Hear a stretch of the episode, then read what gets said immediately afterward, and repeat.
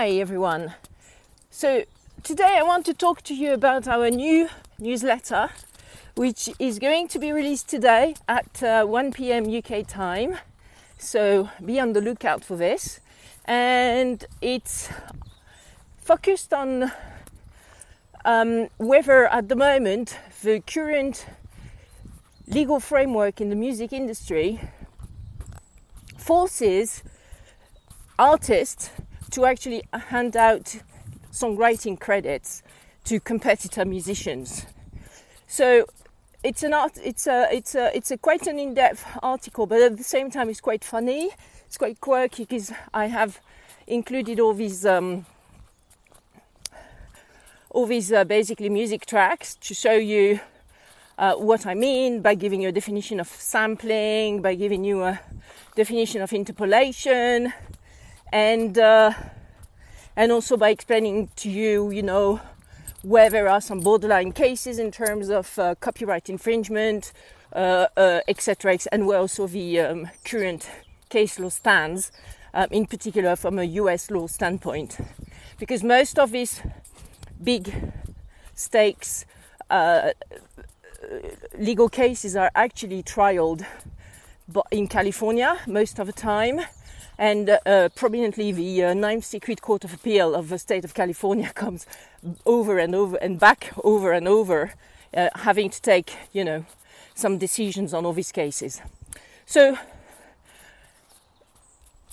on, in a nutshell, in relation to this topic, whether um, in this the current music ecosystem, artists have to hand out songwriting credits um, the first point is actually to uh, uh, uh, speak about the um, landmark case in relation to sampling, uh, which uh, was the O'Sullivan versus Jay Sharkey. I think the rapper was called Jay Sharkey, B Sharkey, um, back in 1991. So O'Sullivan was an Irish um, performer, quite famous, I think, in the 70s and the 80s. And he released a track, a song called Alone Again, Naturally. And Jay Sharkey, in a very cheeky way, uh, also uh, released a song called Alone Again. And then he goes, Alone Again, Naturally. So O'Sullivan who uh, had not been contacted prior to the release of Beat Sharkey's uh, track Alone Again, filed a lawsuit in the US against B. Sharkey because he um, deemed that um, he alleged that um, B. Sharkey had actually uh, lifted, um, i.e., uh, infringed on uh, his uh, copyright in relation to, well, first the lyrics, alone again, naturally, and also on some portions, uh, some portions of the music composition, uh, which are repeated in a loop in the Jay Sharkey Alone Again track. And actually, the US court gave uh,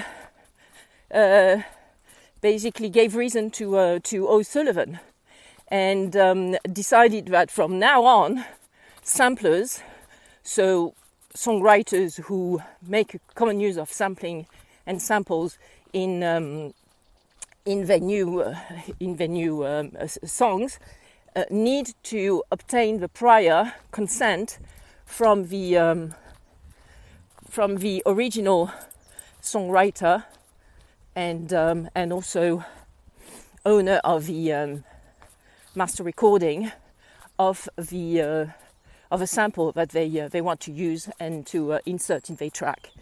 So let me just take a step back here and explain to you the difference between copyright on um, music composition and uh, copyright on uh, on the masters.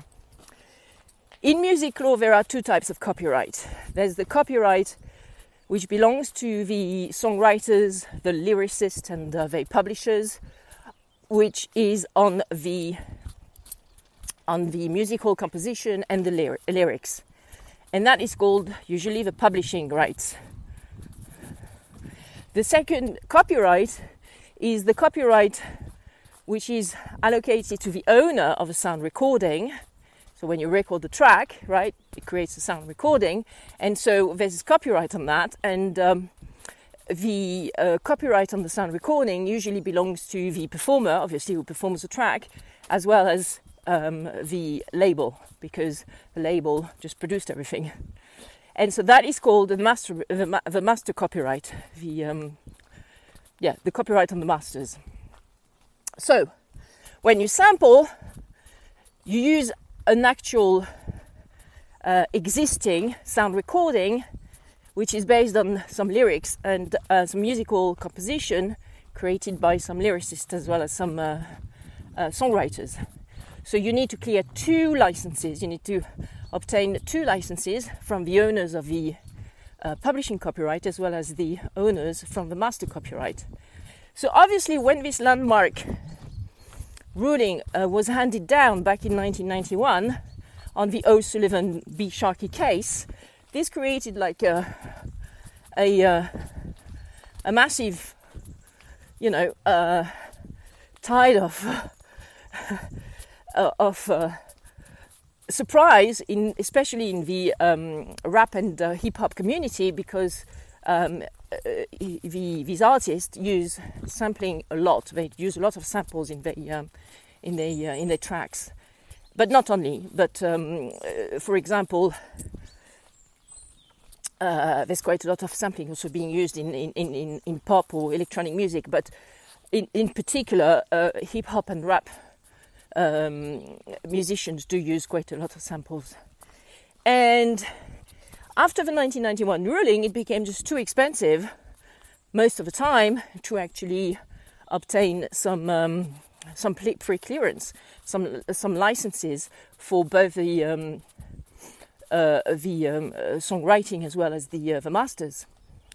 So, so some artists like Dr. Dre, for example, started using less and less uh, samples, just focusing the um, their new musical compositions, just one or two ch- choice samples, the best samples, and then um, and then were working on it with that because sometimes they were f- confronted to they were confronted to um, songwriters.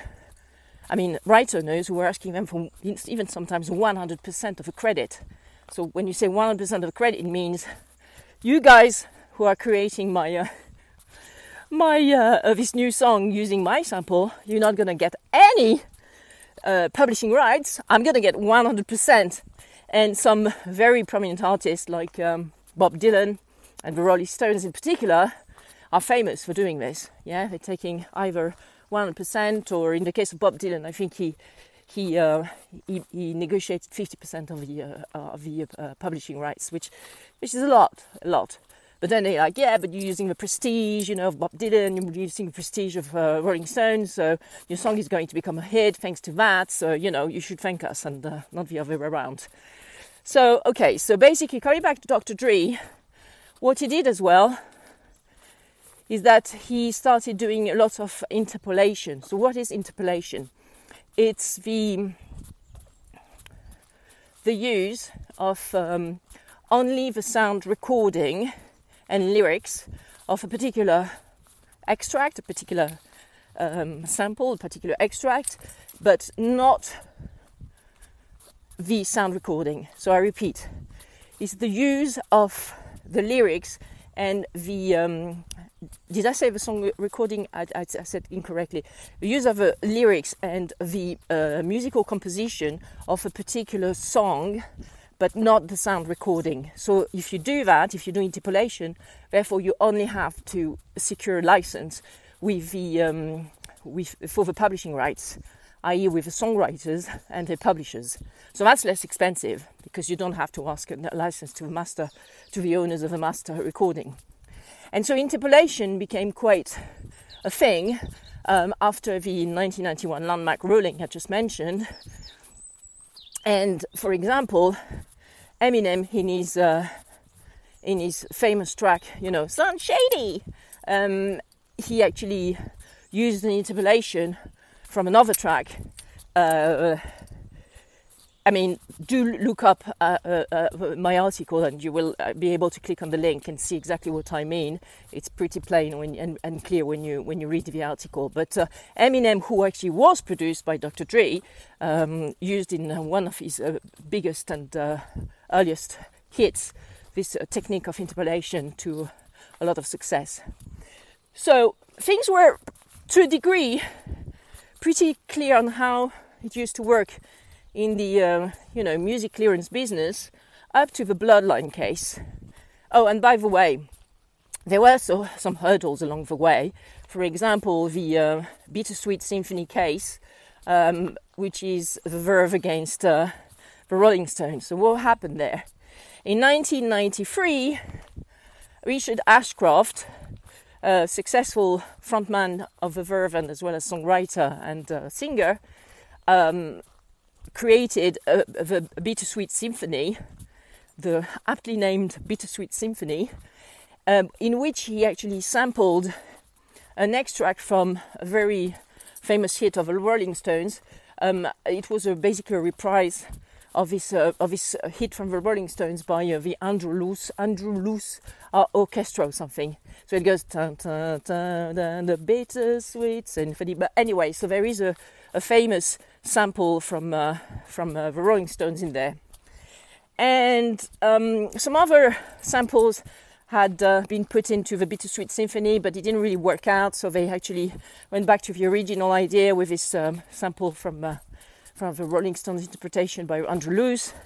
And what happened is that you know the, the record on which the Bittersweet Symphony had to be released was about to was about to come out, right? So oh, and then they think, oh, by the way, we need to actually you know, clear a license with the Stones, with Keith Richards and Mick Jagger, who are the songwriters for for this particular for this particular big hit that they uh, they lifted in the Bittersweet Symphony.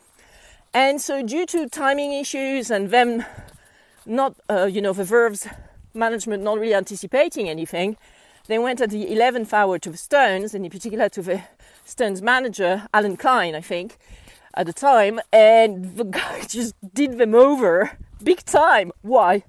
Because he actually asked on behalf of uh, Jagger and uh, Richards 100% of the, of the song of the publishing rights.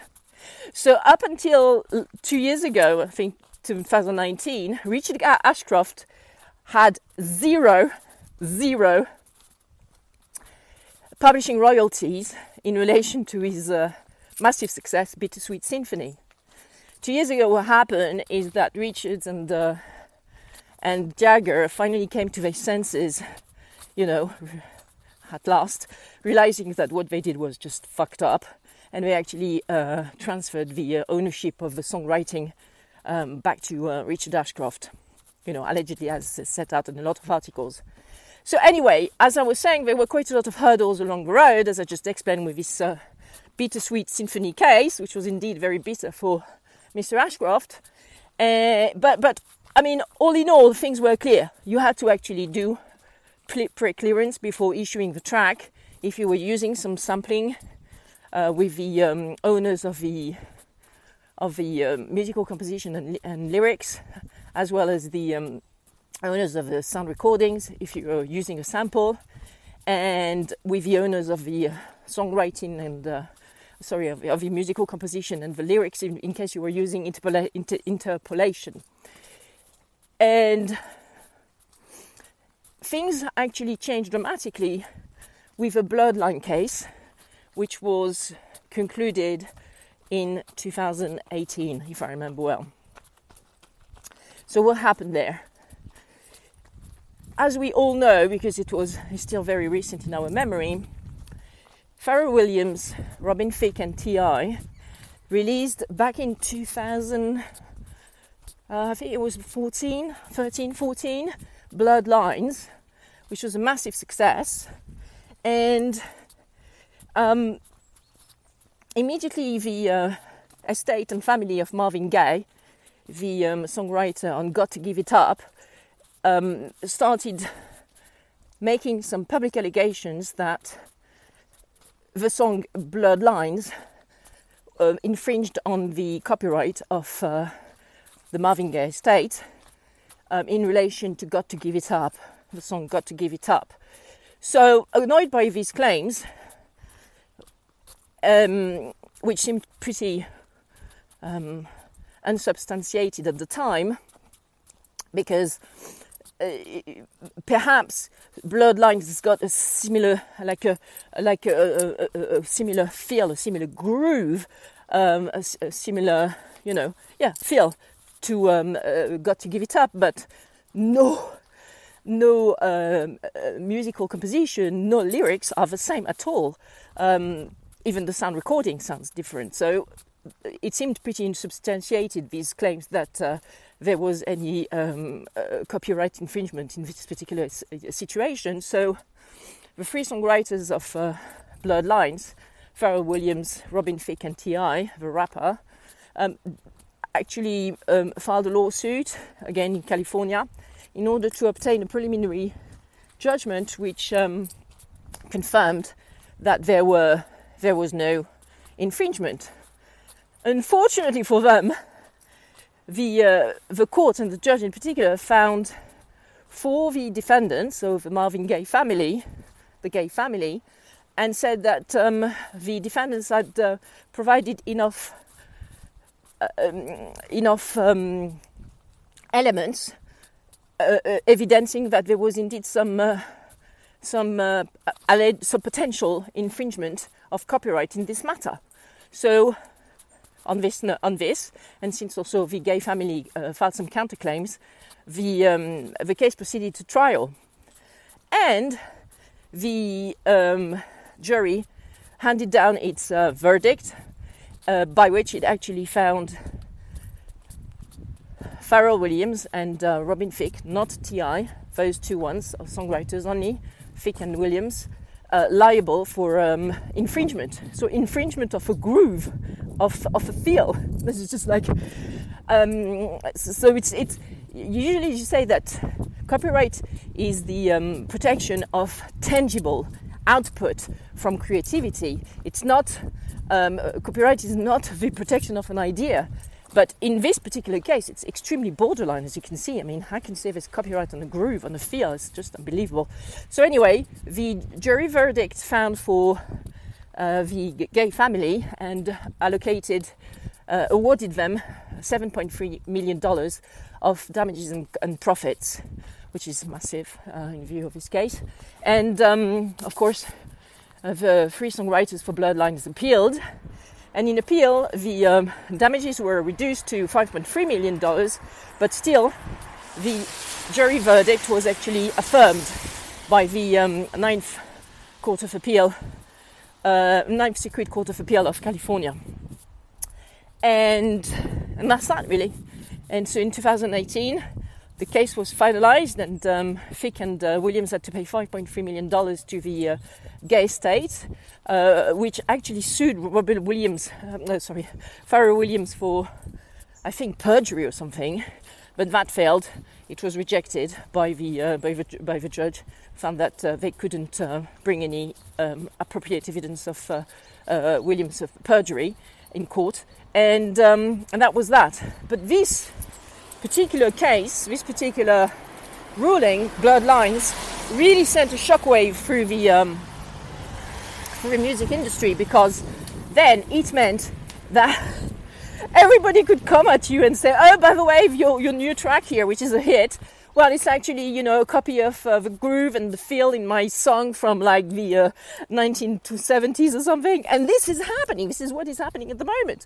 But uh, every time that there is, you know, a song which becomes a hit, you got potentially a raft of uh, competitors, uh, performers, songwriters coming, knocking at your door and saying, "Hey, hand, hand out a credit here because you copied my groove, you copied my feel."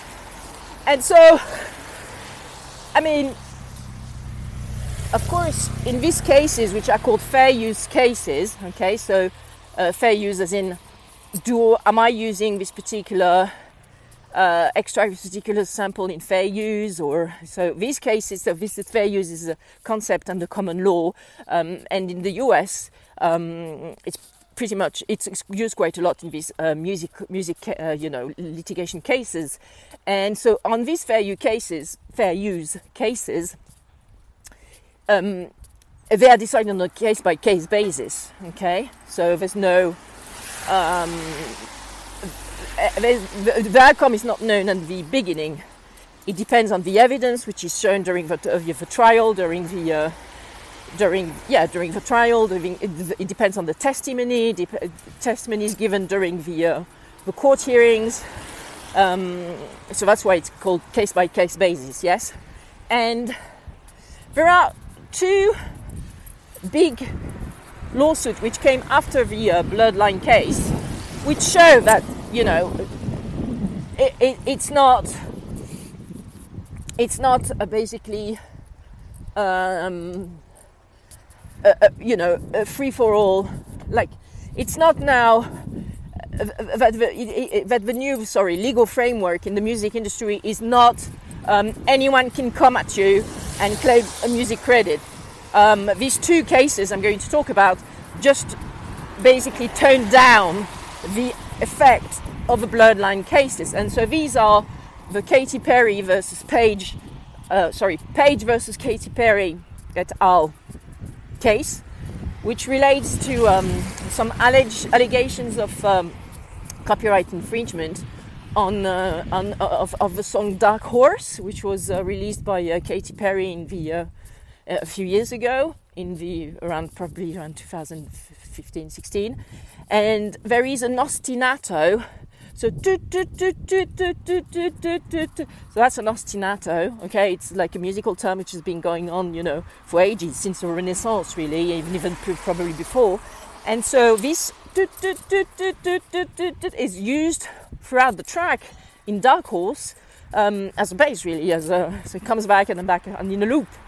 And there's a, a sort of Christian band uh, called Flame, um, which approached Perry and the team and said, "Hey, you lifted that ostinato from actually our track." Um, I can't remember the name of the track, which basically had uh, 300 views on SoundCloud before this um, before they filed um, some summons against Perry. So um, Perry said that to her that she had never heard that they track, obviously, since had 300 views and only, only uh, 300 clicks on SoundCloud. And so they sued um, Flame, this Christian group. But um, uh, again, the, uh, the courts in California uh, looked at this case and they decided that the two uh, part test was uh, showed that there were there were basically the uh, flame couldn't make couldn't show that um, that uh, Perry had had access to their music firstly and also that uh, this particular ostinato had enough um, originality to be deemed to be protected by copyright. Why? Because it's been, as I said, used by um, um, uh, uh, songwriters and musical composers um, throughout the ages for you know hundreds of years and and um, and centuries. So.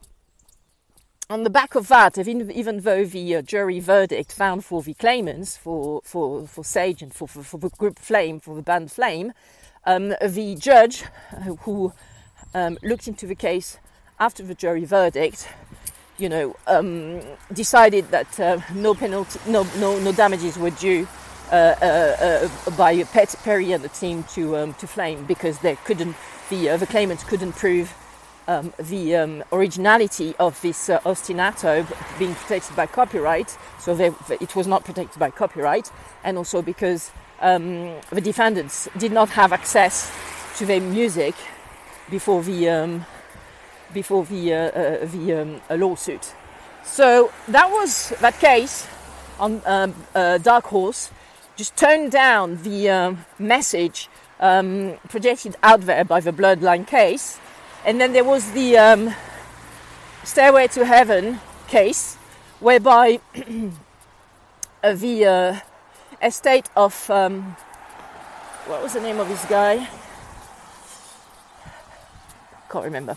So the estate of a, um, a guy who had uh, uh, wrote a song called Taurus, and they had opened actually for the um, for the um,